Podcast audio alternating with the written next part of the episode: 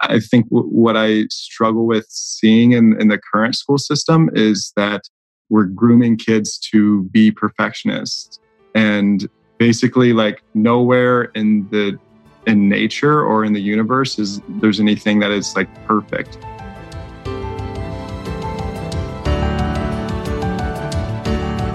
Welcome to Learning Unboxed, a conversation about teaching, learning, and the future of work. This is Annalise Corbin, Chief Goddess of the PAST Foundation and your host. We hear frequently that the global education system is broken. In fact, we spend billions of dollars trying to fix something that's actually not broken at all, but rather irrelevant. It's obsolete. A hundred years ago, it functioned fine. So let's talk about how we reimagine, rethink, and redesign our educational system. Welcome to Learning Unboxed. This is your host, Annalise Corbin, and I am, as always, super excited about our conversation and my guest today. Uh, joining us is Tom Burden, who is the founder um, of Grypmat, and we're going to get into a whole host of pieces. Look at him go, holding that up. Sort of about, you know, sort of how he came to that, but um, just for a bit of context for our listeners, um, especially for our school folks. folks that are out there. Uh, Learning Unboxed is all about case studies and positive disruptions. And what I love about Tom and Tom's story is the way that he has utilized his experience through Grypmat and the development and design of that and his journey along the way, which we will get into, uh, to have an impact on what happens with young kiddos, because Tom has been a frequent visitor uh, to the PAST Foundation and the Innovation Lab, and he has um, has stuck his toe in the water with us as it relates to kids and kids learning to be absolutely innovative and creative. So, Tom, welcome to Learning Unboxed. Yeah, thanks for having me. Being at the PAST Foundation is always a always a huge joy. The kids are always super excited, and um, it's always fun to like you know share my story with them and see how they're how their brains, their like fresh minds are are adapting to all the new new and exciting, you know, curriculum that you're bringing to them.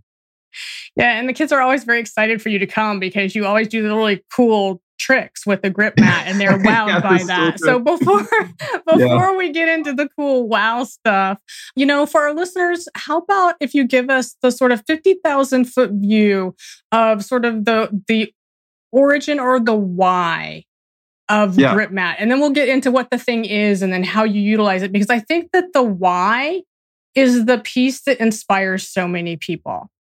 I was an F sixteen mechanic in the Air Force. I was tired of my tools sliding off the aircraft.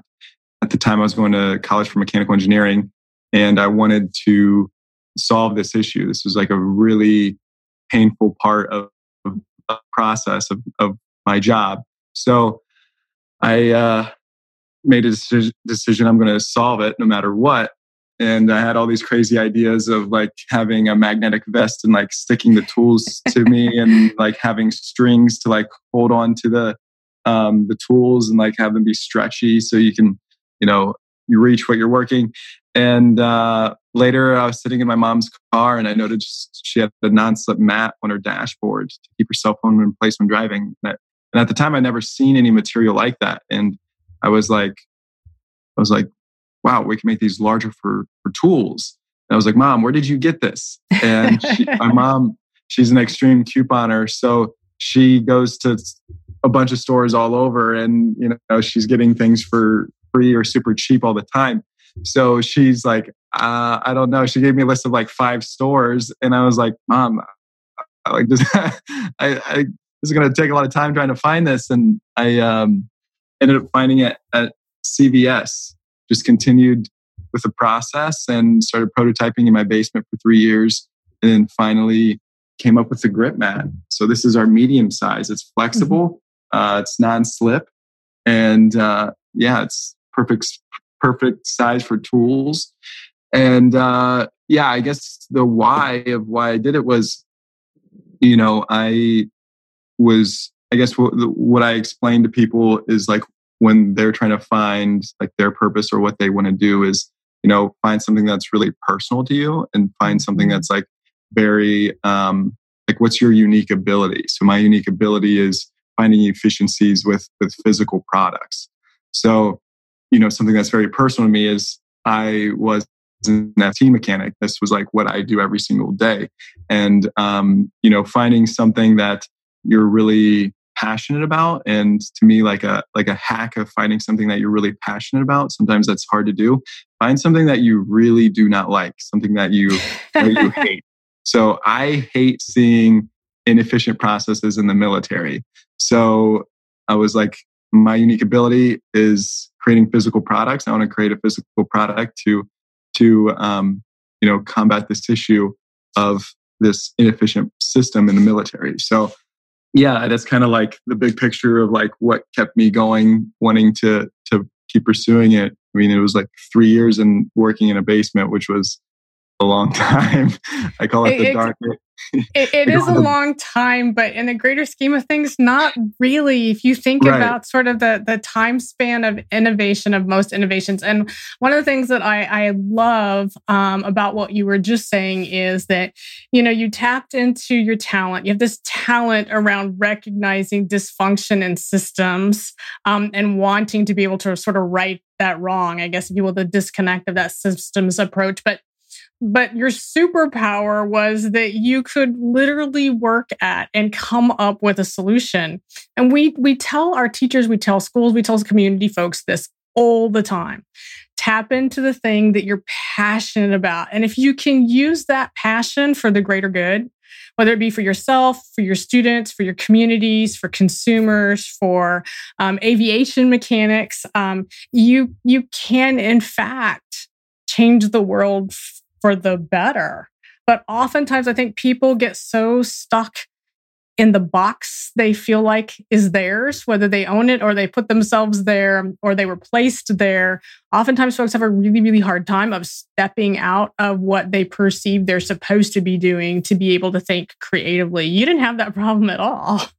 Yeah. Yeah. I mean, the, there was a phase that it was kind of like, I did get some backlash from, you know, there was some people who said, you know, you can't have anything on the sit on, on the jet. You can't, you know, you shouldn't make these new products. And I just like, I just kept asking for certain things until I was given an answer, or I just kept asking, you know, if someone said, no, this can't be done, then I would figure out if that is like their responsibility to to make that decision. Like I, I remember I was trying to make the Grypmats form fitted to the jet. So I would get a lot of measurements on the aircraft. The thing is I, I needed to ask permission for to, to get measurements. So what happened was the first day I went there, I was wearing normal clothes. I wasn't in my uniform, but it was on a Tuesday. And every Tuesday they w- it was like dress down day where you could just mm-hmm. wear your civilian clothes. And I asked and they're like, yeah, sure. So then the next day, I'm still in my civilian clothes and um, everyone else is in their uniform. And I thought I was going to get tackled. I was taking measurements on the jet. And they were like, what are you doing? I was like, yo, I got... What are I you got, doing and who are you? I was like, I got permission yesterday. Like, here's my I D. Like, I'm I'm part of the, you know, weapons shop. Like, like this is my supervisor. And, and, and then like... They just took my I D and took a couple things and like left. And then they came back and was just like, yeah, you're good. I was like, thank God, Jesus. uh, so yeah, there was, there's definitely like a lot of, uh, a lot of like resistance, you know, I guess I, what was interesting, I just, with my persistence, it just kind of got people to the point where um, they were just like, all right, like, like, we're just going to just let them try it. we're we're going to let um, this guy with this crazy idea run with this and we're going to see what happens. You know, and it's it's interesting because over the years, as we've been thinking about how best to to teach not just innovation, but the design and development components of innovation, it's been one of those pieces that's been really, really difficult because people right. are generally...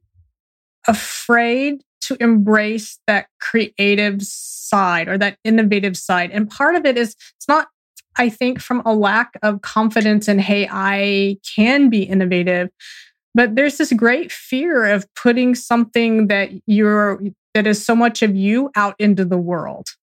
So did you at any point have that same type of internal battle? Or for you, was it just like, I've got to solve this problem, so I'm just going to pound until I get it done? But what was that for you? Yeah, there was definitely like an issue of understanding regulations or materials that could be on the jet. What there, there is a lot of, especially with the military, you can wrap yourself up with so much analysis paralysis of like what can and can't be done that it could just, you could just be sitting still forever. So it's so what like, did you say? You said analysis paralysis. Yeah. So like just constantly trying to figure everything out. Um, I, I think honestly, one of my strongest points of what I do is that I was a C average student in high school and in college. So like the, the concept of perfectionism is, is like, I don't really have that.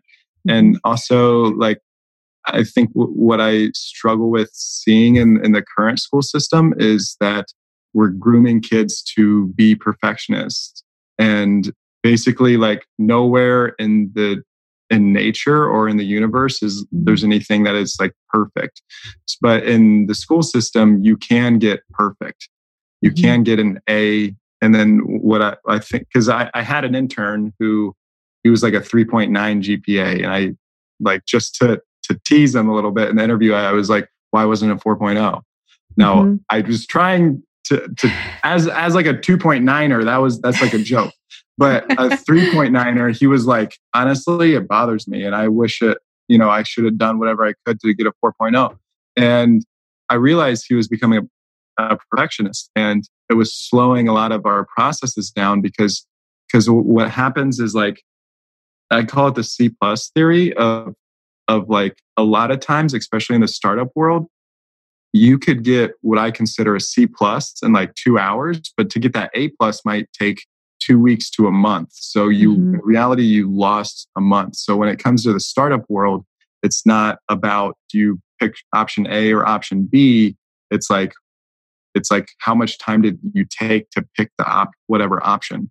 Because like, just pick option A, test it out. If it fails, fine, we're doing option B. But like, that's not how we're, the school system like trains mm-hmm. kids. Mm-hmm. Um, it's really like, stop, slow down, you know, get, pick the right decision. It doesn't matter how much time that you take. Um, as long as, unless if there's like a timed test. But what happened was, I feel like I like, melted behind this one day. We were at a trade show and, and he goes, what's the perfect trade show? And I was like, I've never thought about that.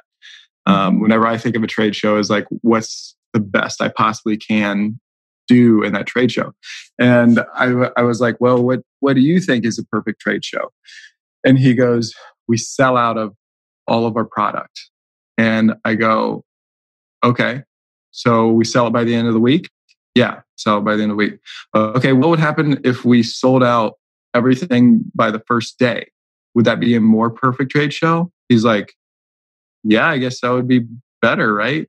And I said, if if we sell out everything on the first day, that means we we misestimated our sales and our inventory. That would be a huge failure. And he was just like, oh my gosh, like like there's no like he he couldn't. I couldn't get tell him mm-hmm. what his A plus was. Mm-hmm. And he was desperate for you to help him find it, right? So that, yeah. that was part of his his pushback. And that's an, actually a really intriguing analogy. And I, I appreciate very much you saying that, because it's one of the things that I hear frequently when we're talking with schools or communities about why, why the traditional sort of trajectory of education is is not the one we should be using, why it's not currently relevant in its in its form today. And because we we do get a lot of pushback. I talk frequently about the fact that imagine if we sort of took and we meshed the ideologies that come out of startup and R and D and full-on embedded industry internship or apprenticeship. And what would happen if you took all the best of those elements and you you you mixed them all together and said, this is what school should be? right? Which is a lot of the work that we do at the Innovation Lab. But it's the, the pushback I get all the time is that um, we forget, A, to let kiddos fail, back to your point. Um, there's so much learning that happens in that moment. And there's as much, if not more, in that modification of figuring out what didn't work and how can we, how do we swap that again? So it's one of the things that I do truly appreciate um, about, about your story and the journey. What, what happened, Tom, along the way that landed you um, at Shark Tank? It's a piece of your story everybody wants to talk about, so we might as well just put that out there. But but at some yeah. point, you go from your mom's basement to a national stage. Yeah, yeah. So it was actually my basement, but oh, it wasn't mom's basement. basement. Okay, clarifying. Uh, good, good to know. Yeah, yeah. Mom's are dad's barn, my basement. Uh, but uh, yeah, so. The very first trade show was at Oshkosh, Wisconsin. It's the world's biggest air show, and went there with with six hundred Grypmats, and that was the first time I was ever going to sell it. And um, at this point, so this was like twenty sixteen, summer twenty sixteen, and um, I this is about three three and a half to four years in. Which was like crazy because so one thing one thing I, I say for people who have a startup or something new, especially that person who's like I call the the garage founder or the basement founder, someone who like doesn't have any resources, doesn't have any like you know network or money. What you think will happen on day one most likely will happen on year three. So like because you're like oh I got this cool product like everyone should buy it right, and then like it's going to take about three years to like to get to that spot that you think that you, you'll be at right away. Um, and that's what happened. Like three years later, like I'm at a trade show and it really starts to sell. So the the the crazy part is I, so I had six hundred Grypmats. I was, um, I loaded up this truck and trailer and I had, I had so many Grypmats in there, like I couldn't see out the passenger window. So I drove from like Kalamazoo, I drove from like, Cal. so I went from Toledo, drove up to Kalamazoo, Michigan to pick them up, and then drove from Kalamazoo, Michigan around the lake over to um, um, Oshkosh, Wisconsin. So it's like a, at least a six hour drive. And um, I get there and I, I forgot to bring a dolly to like help unload everything. And it's just me. So I see this guy who's who's across from my booth and he has a dolly. And I said, if I help you unload your truck, can I borrow your dolly? He goes, yeah, sure. So I, I'm unloading my Grypmats and he comes over to to help me. And he goes, he's like, what is this? So I like pull one out and show him to him. He's like, wow, I've never seen anything like this. And I go, yeah, it's brand new. I'm launching at this, you know, to, at this show. And he goes, wow. I, he's like, I, I'm in the, normally in the automotive industry, this is something that we could use in, on cars. And uh, he was at the show selling this like bug wax. It was like Rain-X for bugs. So like mm-hmm. when you hit a bunch of bugs with your plane, it, it'll wipe off. So the entire show. So first day I sold thirteen. And I remember before the show happened, I'm like, yo, I'm like, I've been getting a ton of feedback from mechanics. Like these are going off the shelves. Um, this is going to be great. I was like, you know, I could probably like drive at night over to Kalamazoo, Michigan, pick up more Grypmats and come back. But after the first day, I was like, man, thir- I sold thirteen. I, I really hope I can just like see out my passenger window by the time we're done here. And uh, I was like, I remember at the time I called this girl, this girl I was dating. She, she lives out in Vegas now, but she, I was like, I don't think this is going to work. Like this is, this is like, I remember, I remember telling someone like, yeah, it's not going to be as big as I thought it would be. So one thing I, I'll say a lot is no opportunity will be lost due to my emotion, which means like, because I feel that it's not work doesn't mean that I'm not going to try. I'm not, I'm not going to try harder, just as hard.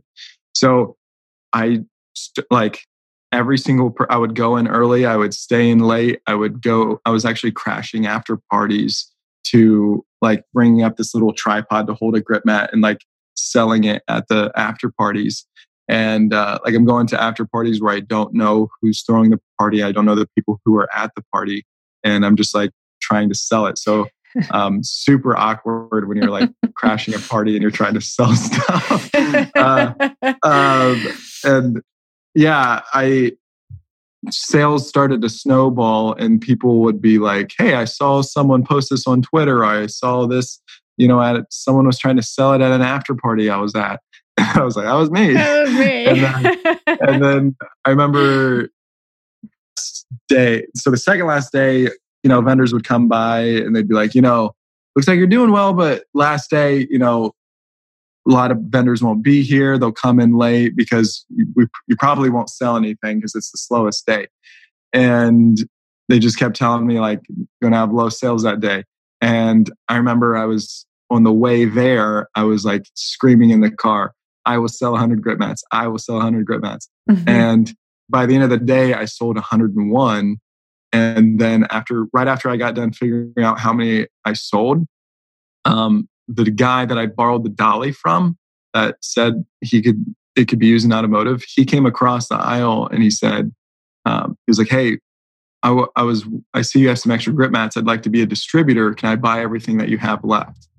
Hmm. And because what was going to happen was I was going to have to load everything back up on the tra- trailer and then drive it all the way back to Kalamazoo, Michigan to drop them off and down to Toledo. And and I was like, let's do it. And um, I used his dolly to load my Grypmats in his trailer. And it was like, and he lived like an hour south from there, which was like on my way back. I remember that day he gave me a check for ten thousand two hundred forty dollars. And I, I remember I thought it was fake. And I, I was, I was like, I, I think the bank was closed because it was at the end of the day. And I, I had an old roommate in Milwaukee, and uh, I, I stayed there. And I was like talking to them about, what do I do with the check? Do I just deposit it? I was like going to try to cash it so I could get the money out if it was like fake. um, and then I just I deposited it, and I was like, yeah, deposit the check. And I was like, wow, like. Who like who has this kind of money just to like throw out a product that you don't even know is going to work? And uh, yeah, it's just from like the last day of like really selling a lot and having high traffic. He saw that and he was like, I know I can sell this. Mm-hmm. So um, yeah, so just having that kind of hustle like really snowballed into like getting more sales. Like I, I would say out of trade shows, I would say the Grypmat team is probably the most effective, like dollar per dollar, like dollar per dollar that you spend on on the on a trade show. Because uh, I I've watched, I made all the like wrong mistakes of of, mm-hmm. of paying. There's there's a lot of rules of having a trade show, and like there it's kind of surrounded by a union that you had to pay the union a ton of to anything up. So um, if, for example, if you're If you bring anything in that you cannot carry, or it has more than two wheels, you have to pay a union worker to mm-hmm. bring it in. So usually mm-hmm. the union workers are getting paid like sixty to eighty dollars an hour at a minimum of like four hours. And then you have to have a minimum of two people. So just to like bring something in, you know, do the math, that's a ton of money. So everything's on two wheels. We know how to like, you know, can't have tools to like put your booth together. So we have with wing nuts and hand assembled. So after like just again and again and again, mm-hmm. like hustling really hard with the trade shows got us, you know, more exposure, got us, um, you know, some sales. And then there'll be what I call Shark Tank scouts, people who get people signed up. Um, one called me and was like, hey, we want you to be, or they, they said, you'd be a good show. You should sign up online. So the thing is the scouts, to my knowledge, they don't really give you like a heads up or like mm-hmm. they don't give you a, a leg up. You just sign up like anyone else. So what happened was after all the trade shows, we we did a Kickstarter to launch three new sizes. And that's how Shark Tank found me was, okay. was through Kickstarter. So what happened was the day that you could sign up, they reached out to me and I was talking to her on the phone and she goes, she goes, if you give me a She goes, what you need to do is create a video explaining your story and your product, and then also do a written application. If you give me, she goes, your Shark Tank or your Kickstarter video um, explains everything that we would need for the video. So if you give me a verbal commitment, I can I can submit your video application right now. You'll be the very first one. So I was like, well, it's probably not going to get much better than that. Yeah, might as well, right? So, yeah, yeah. So by the time we got go from all the trade shows, in about roughly ten months, we had about four hundred thousand dollars in sales. To rewind a year before that, I just came home from a deployment, and we just were, our first order of Grypmats was coming in from the factory, and they asked me to be a part of the, of the show. And um, so like a, a scout reached out to me, mm-hmm. and we had no sales. And I was like, I don't want to be that guy on the show yeah. that has no sales. So I, I said no to them. And I, I was always like wondering if that was the right decision. And then fast forward to now, was was able to apply again. And um, yeah, turns out it was the right decision. yeah, so, yeah. It was, it was the right decision. yeah. So when you, real quick, when you, when you apply, there's roughly like sixty thousand people that apply. And mm-hmm. then the top like one per or one thousand will get their own producer. So you'll get an email every once in a while like, hey, you made it to the second round. You made it to the top ten thousand. You made it to this mm-hmm. stage. And then when you get the top one thousand, that's when you get your own producer. And they're trying to whittle it down to about one hundred fifty to one hundred. So they'll they'll film about one hundred fifty, then one hundred twenty will actually like air. Mm, so you can okay. film, get a feel and everything and still not air. So, mm. and I know people that, that that's happened to. I'm like, man, that would that would be a nightmare. But mm. uh, yeah. so really persistent on like the Shark Tank. What they want is the Shark Tank group. What they really want is a good story that's going to inspire people. So mm. if you You know, have that story, you know, the what I kept pushing was the whole military side, veteran, and and that's without that, I, I don't know if the same playing field. Um, mm-hmm. Yeah, yeah, it's it's hard to know. You know, story story is an intriguing thing, right? Because story story can lead you lots of places, but it can also be really distracting if you're not careful. I want to spend the rest of our time digging in a little bit around two two pieces that I think are probably fairly tangible as they relate to sort of the the what or how as folks move into innovation and innovative thinking um, and entrepreneurship. So, so the first one is that you, know, you already mentioned that um, your your journey as a student Um, wasn't that student that was out there that was seeking perfection. And because of, of that, that you you allowed yourself the space to not be that student, um, whether by design or otherwise, you had a really different mindset. But did that mindset necessarily fit well within school? And the reason I'm asking the question is I really sort of want to get at sort of the what prepared you to be successful in this journey versus the, the spaces or the gaps that if you could go back and redesign that K twelve system to have prepared you or prepared you differently, you know, it's that stuff right now, especially with given what's happening in the world that everybody is wrestling with. What's the next iteration going to look like? And I think that it's really critically important that we tap into real people with real success and innovative stories to say, what was the magic and how could we translate that magic into an experience that's equitable across the sort of K twelve spectrum? And I know that's a really deep question, Tom, but, but you know, having yeah. had you in our space and watching you interact with kids, and in particular, the things that you tell kids, I'm thinking about the lemonade stand. I don't know if you remember this or not, but for, for months, those kids would come back and talk to me about the things you said to them when they were trying to convince you to buy their lemonade, right? And so they got a huge amount out of that experience. And in the moment, you may not have even realized it was happening or that it would be so lasting. But yeah. the reality of it was that that was probably more meaningful than most of what they did the nine months prior to in school. So my yeah, question is yeah. why? I think something that was beneficial for me was that I didn't have the expectation to be The, the ex, I didn't have an expectation for the outcome. So someone who, who actually like lives in Columbus, Ohio, I went to, grew up with high school and everything. And um, he is like, he, my entire life, I felt like I was here and he was he was here. Sports, education, everything, and and you know, he has a very like a very good job. But what I what I'm seeing is like is that he won't. He could do much more, but he has the expectation of like getting the initial success the very first time.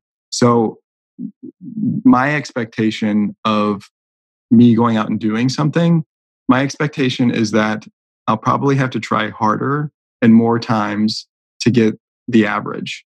So if I want to get as high as, as he would get, I know I'm probably going to study way more and try way harder just to get the same thing. So the, the problem is like when he goes out to do something outside of his like norm, is that if he doesn't get that A plus the very first time, he's out. And he, he can't. So it's very difficult for him to explore in new avenues because it has to be perfect the very first time. If he were to ever do a Kickstarter and like not get as much as not raise one hundred thirteen thousand like I did, he would look at it as like a failure. So the the thing is, it's like like yeah, I did one Kickstarter and it was successful, but I've been I was working on it for for years at that point. So a lot of people th- would would think like I. The very first week I do a Kickstarter and it's as successful as Tom's, where like what they don't really see is that, you know, I was operating at like a C plus level the entire time of like trying things. It's not working. Just keep.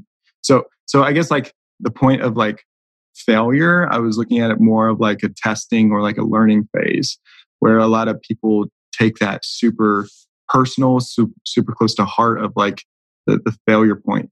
So I think that is kind of why that I was I was able to make things work was was not being so attached to the testing phase and how the testing phase went, where a lot of people are attached to like, didn't work out, I failed, I'm, you know, mm-hmm. I got an F, I'm, I'm out, I'm done.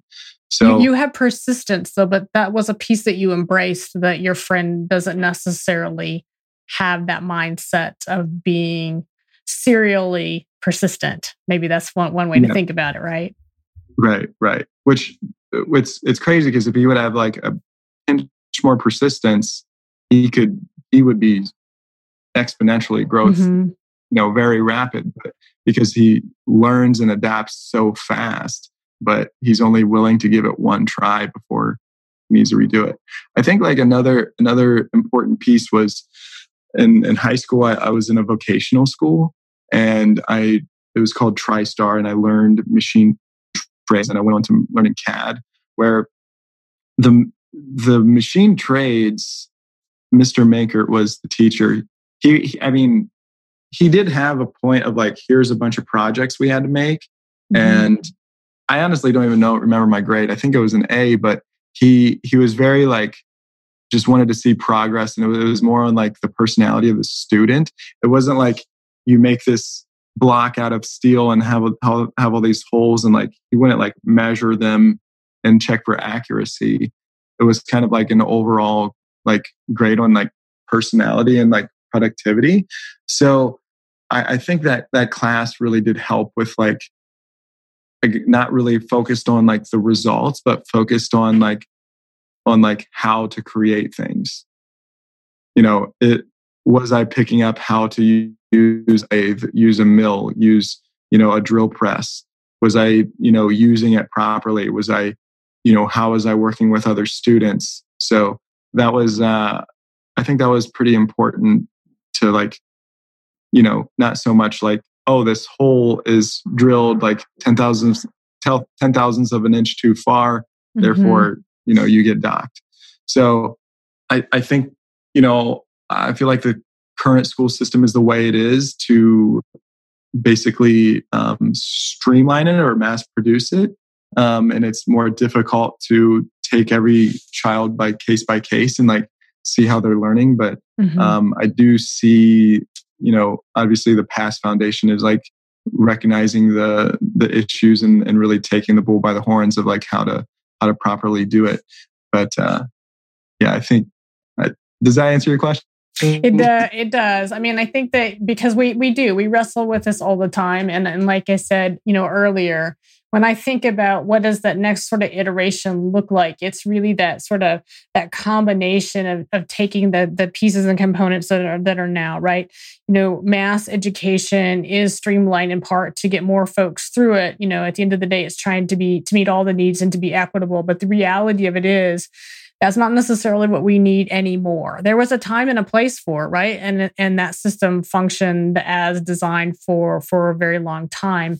But that's not the world we live in anymore. And I think that's sort of partially part of the dig, which is one of the reasons I sort of kind of wanted to dig into it, because I do think there's something to be said for thinking about individualized learners, helping them find their space and their strength, um, helping them understand the difference between talent and skill and superpower, right? Or whatever terms that you want to apply to those. So, so I do think that's really important. I, I want to close our program today talking about sort of a, another piece that we haven't touched on yet, but I know from conversations with you that was, was a piece of this. And certainly my sense is, you know, watching you with the kids at, at PAST, that whether you realize that you do this or not, I think that my guess is it's it's an experience that's ingrained in you because you you had great mentors along the way, right? And that's one of the other pieces that I feel like is often missing, is that we forget that to teach and teach well is really to mentor. Right. You know, and that's a very, very different way to think about how and why I do my job. So, you know, I I, I suspect um, that, you know, having great mentors along the way made a difference, or at the very least, your your interest in thinking about the educational system and in the role, what your the touch points that you have um, here or there, that that's meaningful. Because again, you know, the experience that, you know, as I've watched you with kids, they walk away and they're wowed, and not because of the story and not because of the fact you stick the grip mat to stools and you hold them up as high as your head, right? I mean, they love that, but that's not the reason why. They they remember it because of the conversations that you have with them, specifically about the things that they're working on. And that's mentorship. Yeah. So there has to have been some really key mentors along the way. Or, or I guess maybe the flip side of my question is, you know, I always like to sort of close the program with, with thinking about what what's that that piece of sage moment that you sort of want to share with the world about your journey, or the thing that you've learned, or the thing that you wish you had known. You know, as folks are sitting back saying, "Oh my gosh, you know, I could be like that guy Tom. Um, I could transform my my classroom, and I could produce a thousand young Toms." Or, you know, I could be, you know, that uh, the entrepreneur in my entrepreneur in my own basement, and I've got this great idea, but I've never had the courage to try. Yeah, I, I would say definitely like my ground, like the foundation mentor, I, I would say would be my dad. So. Him doing, he, on on the side, he would do general construction, and he would have me working with him a lot. And what I didn't know at the time, at the time I'm like, I gotta like work, I gotta work with dad, I gotta work with dad. But I was like constantly like getting experience of like hands-on experience of of how to um, work with tools, work with, you know, building things, and really. I mean, there wasn't like a A plus system there. It was like, it was like kind of, all right, that's good enough. Or, yeah, that looks good. Just like getting like a pass, fail, or approval from dad. Like, all right, cool. We're, we're moving on. Definitely being hands-on and like working with him gave me a lot of experience. Like one thing he would always say was, is uh, sometimes my sister would babysit and there'd be like kids out there. And we, whenever we would pour concrete, he would say something like, you know, pouring concrete, this is something that your teachers at school haven't haven't ever done. Most of them have never poured concrete. And like, as a kid, you're like, whoa, like, because you like look up to this like person who's your teacher, and you've done something that they most likely don't have an idea about. So that was like really empowering as a as a kid. We would do sm- snow removal, and he, he's got a skid loader, and I'd be like, you know, really young, driving a skid loader. I mean, when I first started, I would just be like sitting on his lap, like playing with the control. So that was kind of getting that different mindset. you know, I, part of it was was having the courage to try new things, right? And and I see those things coming hand in hand. You know, part part of sort of shifting from a very traditional, very rote, very memorization sort of based approach to one that allows you to tinker in real time as you learn. And maybe at the end of the day, that's kind of what I'm getting at is, you know, that hands-on, that very applied opportunity brings out all kinds of confidence in folks, right? Because, you know, I, I talk to lots of entrepreneurs, um, you know, on this show or in the work that that I do. And, and the thing that is, I would say, is consistent amongst you all, and I, I, I put you in that boat, right? Is that you, somewhere along the way, you had the courage to try. Yeah. Yeah. I think like one, a big part of my life was, was working with, or playing with Legos as a kid. So that really gave me like strong three D imagery skills, mm-hmm. and like how to create things. And then working with my dad gave me like realistic of like, if I can visualize something, how do you actually like put it together? And yeah, Legos, I mean, the point of Legos, you're looking through the Legos. I mean, you can follow the directions and build whatever they want you to create. And then, you know, I would, that really exercised like me understanding Legos and how to like things fit together. And then got to the point with specifically Mindstorm Legos of like building different robots. What I would do was I would I would take the like directions of like how to build different things. So the Mindstorm Legos, there's a bunch of different things that you can make. And um, I would just, there's instructions on how to like build certain parts. Like this is with treads, this is with wheels, this is, you know, a touch sensor or whatever. And I would like, when I would be with my mom, like in the car, I would just look at them and I would think of how they could fit together. And I would think of um, how I would want to make different things, like something that would be able to like drive around, throw a ball and pick it up and throw it again. Or, or, and I think the learning I was gaining from Legos, it wasn't so much like a pass fail. It was just like, I was turning into like the, the testing phase into like playing time. And that was, I think, and a muscle that I was, I was like really exercising. I actually have a tattoo of Legos on my shoulder. Oh, really? Oh my. Yeah. A yeah. true lover of Legos. There yeah. you go. and, uh, the, yeah, the, but I, I think that's, that was incremental into like one, having my dad just kind of like looking out like pass fail, like that's good enough, that'll work. And also that combined with being that C average student, I, I think those were definitely hand in hand. I, I remember when I was in the second grade, I think I was supposed to go to summer school. So there was two two parts. Second grade, I was supposed to go to summer school, and my dad was like, "It's okay. I used to go to summer school all the time. I think I went every year as a kid." So that made me like be okay with like not getting the A plus. I remember specifically when I was in the first grade, Missus Whited, she was she said to the students something about like how we did a bad job on our spelling test. So one side of the paper was a spelling test and the other side was math. And she said there was only one person that got one hundred percent, and she pulled out the paper and it was my name. I was the only one that got one hundred percent. But on the back, I saw that I got a ninety-seven percent on the math. And I was like, it like shocked me. And I was like, I did something wrong on the back. So first grade, I had this like, I need to get everything right. And then second grade, when whatever reason why I was going to, to summer school and my dad told me like, it's okay. That, that really like got me to not focus so much on like the results, but focus more on like the actual learning. I, I mean, I didn't know I was actually focused on the learning, but me being okay with with not doing it perfect gave me other routes. Like at that time, playing with Legos of like, none of the Legos have to be perfect. It's just like, I would come up with a task for them to do. As long as they completed the task, then, then I was okay with with the with the outcome. Or and but in the process, I was learning so much about how to build things.